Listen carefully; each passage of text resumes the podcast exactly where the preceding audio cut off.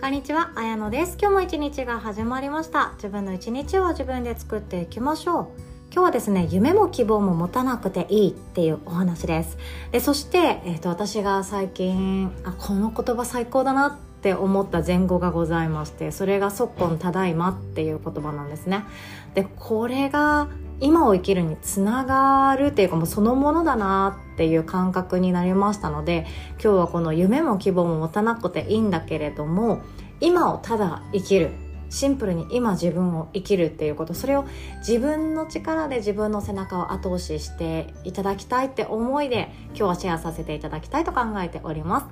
す。その前にお知らせをさせてください。明日6月3日土曜日の朝8時からなんですけど手相家体験講座プチ鑑定付きのものですね。これがまだ定員空いておりますので先にお知らせをさせていただきたいと思います。えっ、ー、とですね私も何でしょう手相っていうのは本当に楽しくて自分の取り扱い方も分かりますしご家族がいらっしゃる方は家族の個性だからだよねであったり そういう腑に落ちる瞬間があるなっていうのが手相に対する思いそのものなんですね。で私は何度もお伝えさせていただいてるんですけど手相に救われた人間です。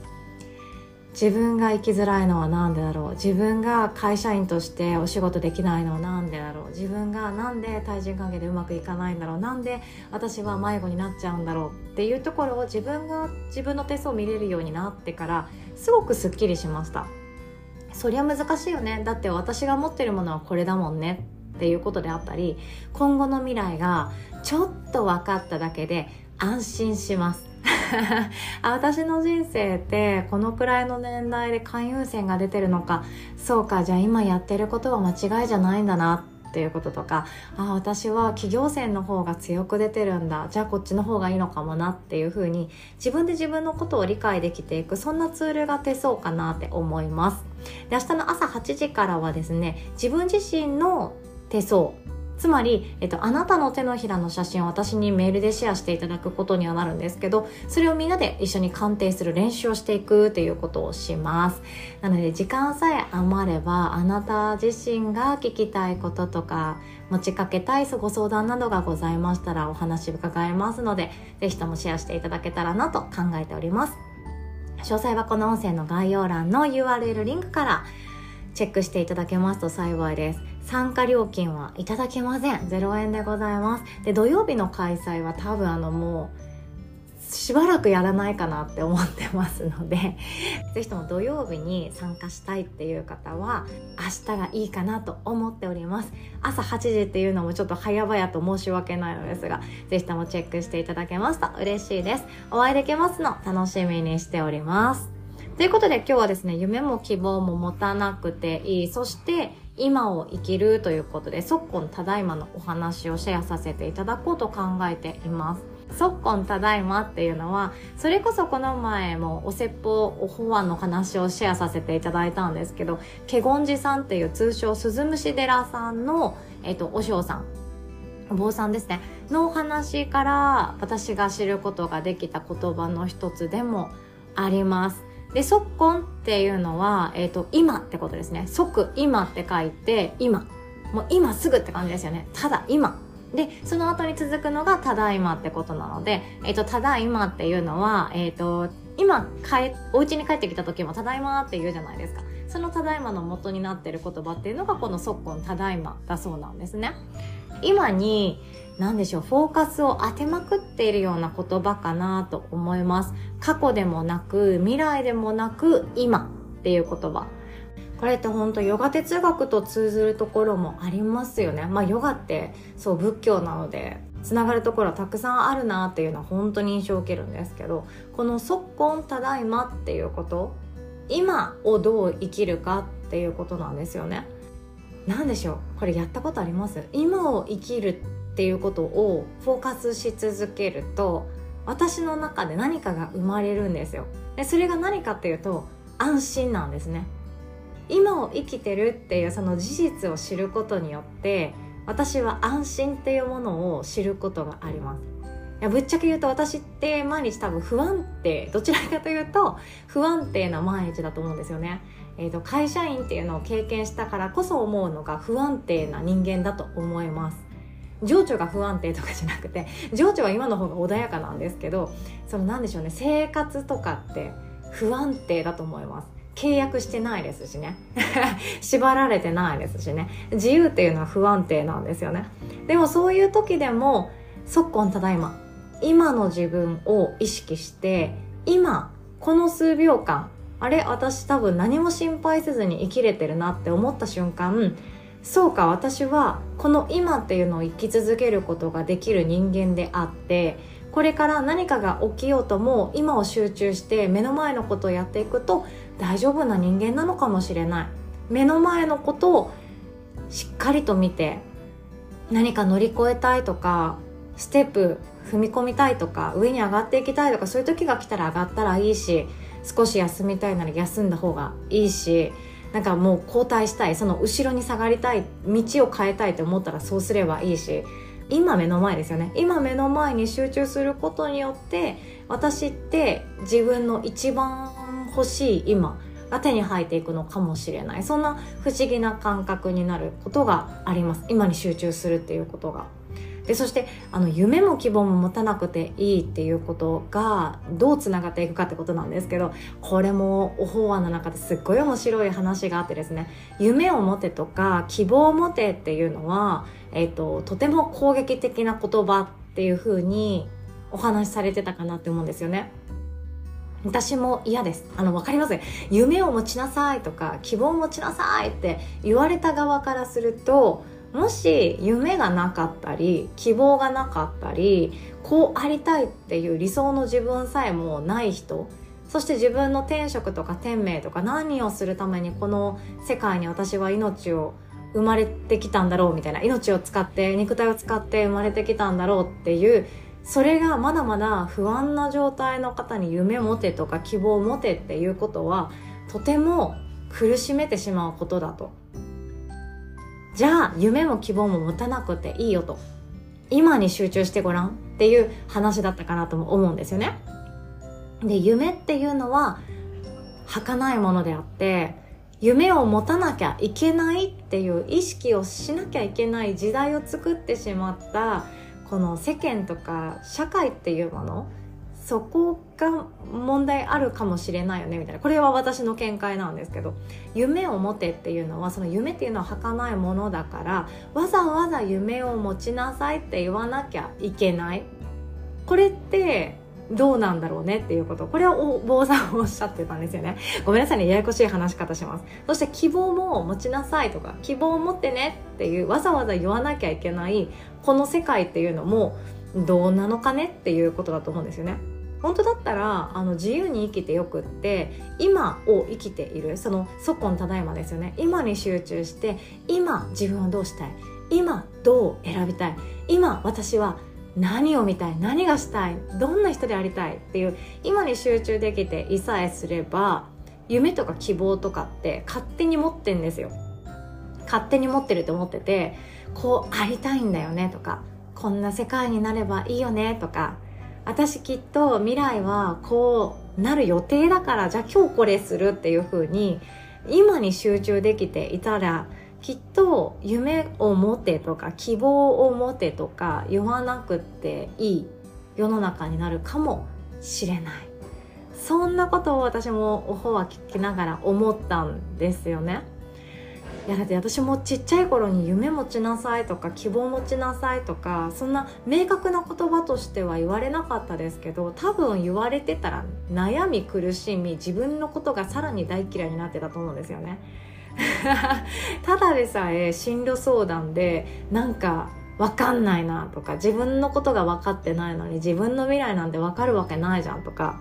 自分が何がしたいかも上手に言語化できてない人間が進路の紙に埋められるわけないじゃんとか。わかんないよわかんないよわかんないよっていうぐちゃぐちゃぐちゃぐちゃでもそんな中でこうありたいなっていうのがあったとしてもそれを書いたところで何かジャッジをされるのが怖すぎる。先生に「いやもうそんな夢やめなさい」とか「そんなこと書かないで大学進学って書いて」みたいな感じでどうせ言われるんだろうなじゃあ大学進学って書こうみたいな。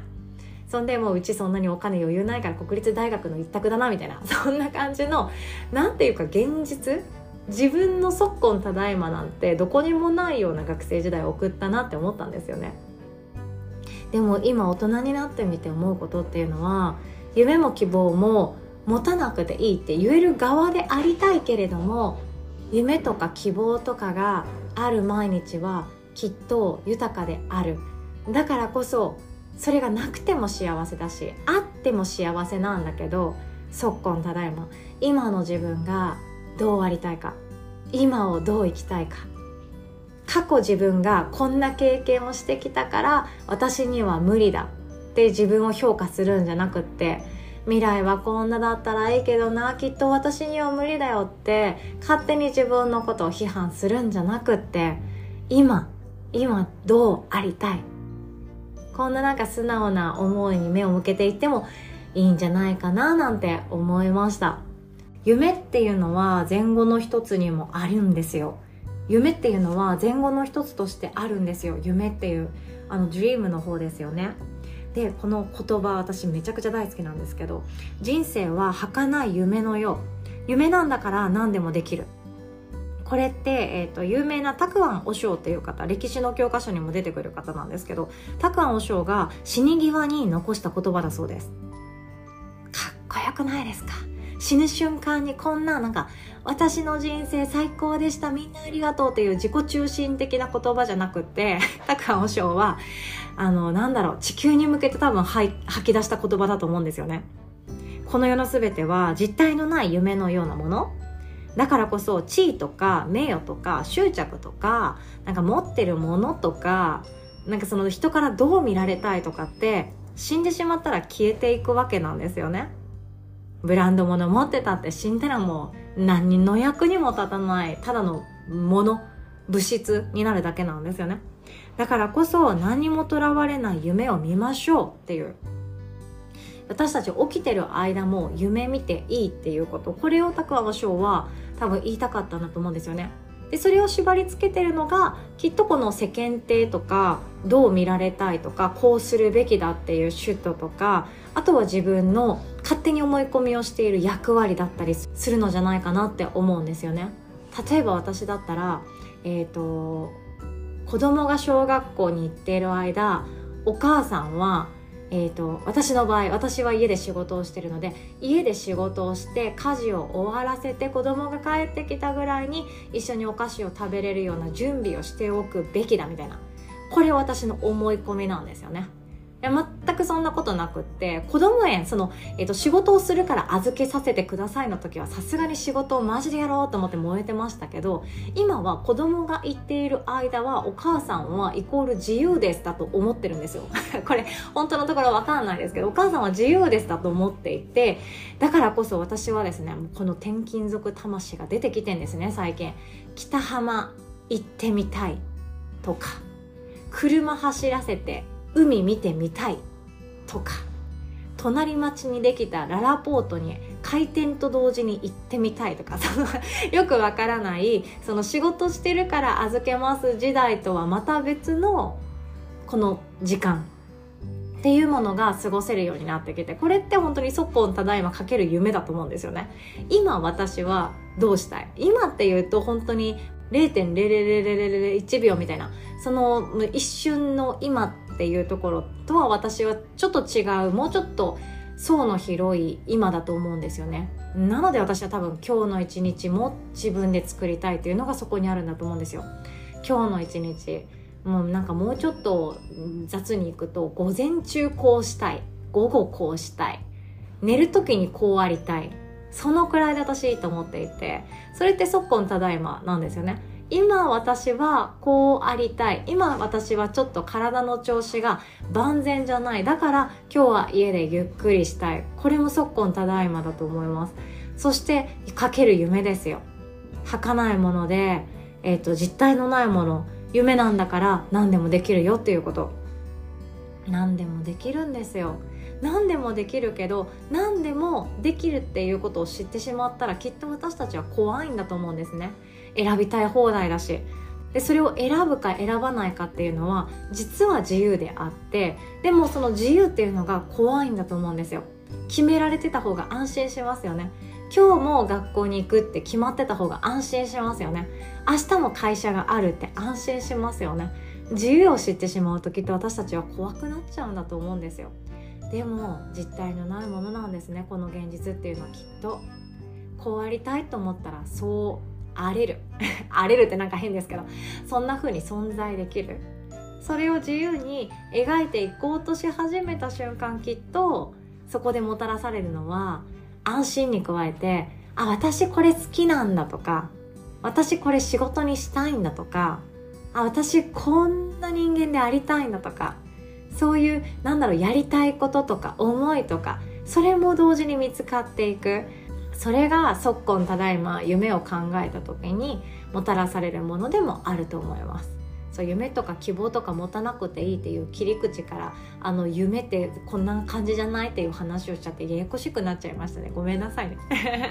ということで今日はこんなお話でございました。最後までお聴きくださりいつも本当にありがとうございます。そして6月は様々なワークショップをご用意させていただいております。で特に来週からスタートですね。あなたの過去そして心思いだけでビジネスってできるんだよっていう、まあ、キャッチコピーじゃないけれども私の中の勝手なテーマとしてはあなたの経験だけでビジネスはできますっていうことが伝えたいなって思ってます。自己表現の場ですね。でそれがあのラブレタービジネスっていうワードにしてるんですけどこれは当日ご参加してくださった方にまずしっかりお伝えさせていただきたいなと考えております。6月7日水曜日の夜8時からはあなたの過去失敗談だけで講師になれる体験講座です。えっと、どんな過去でも、どんな失敗談でも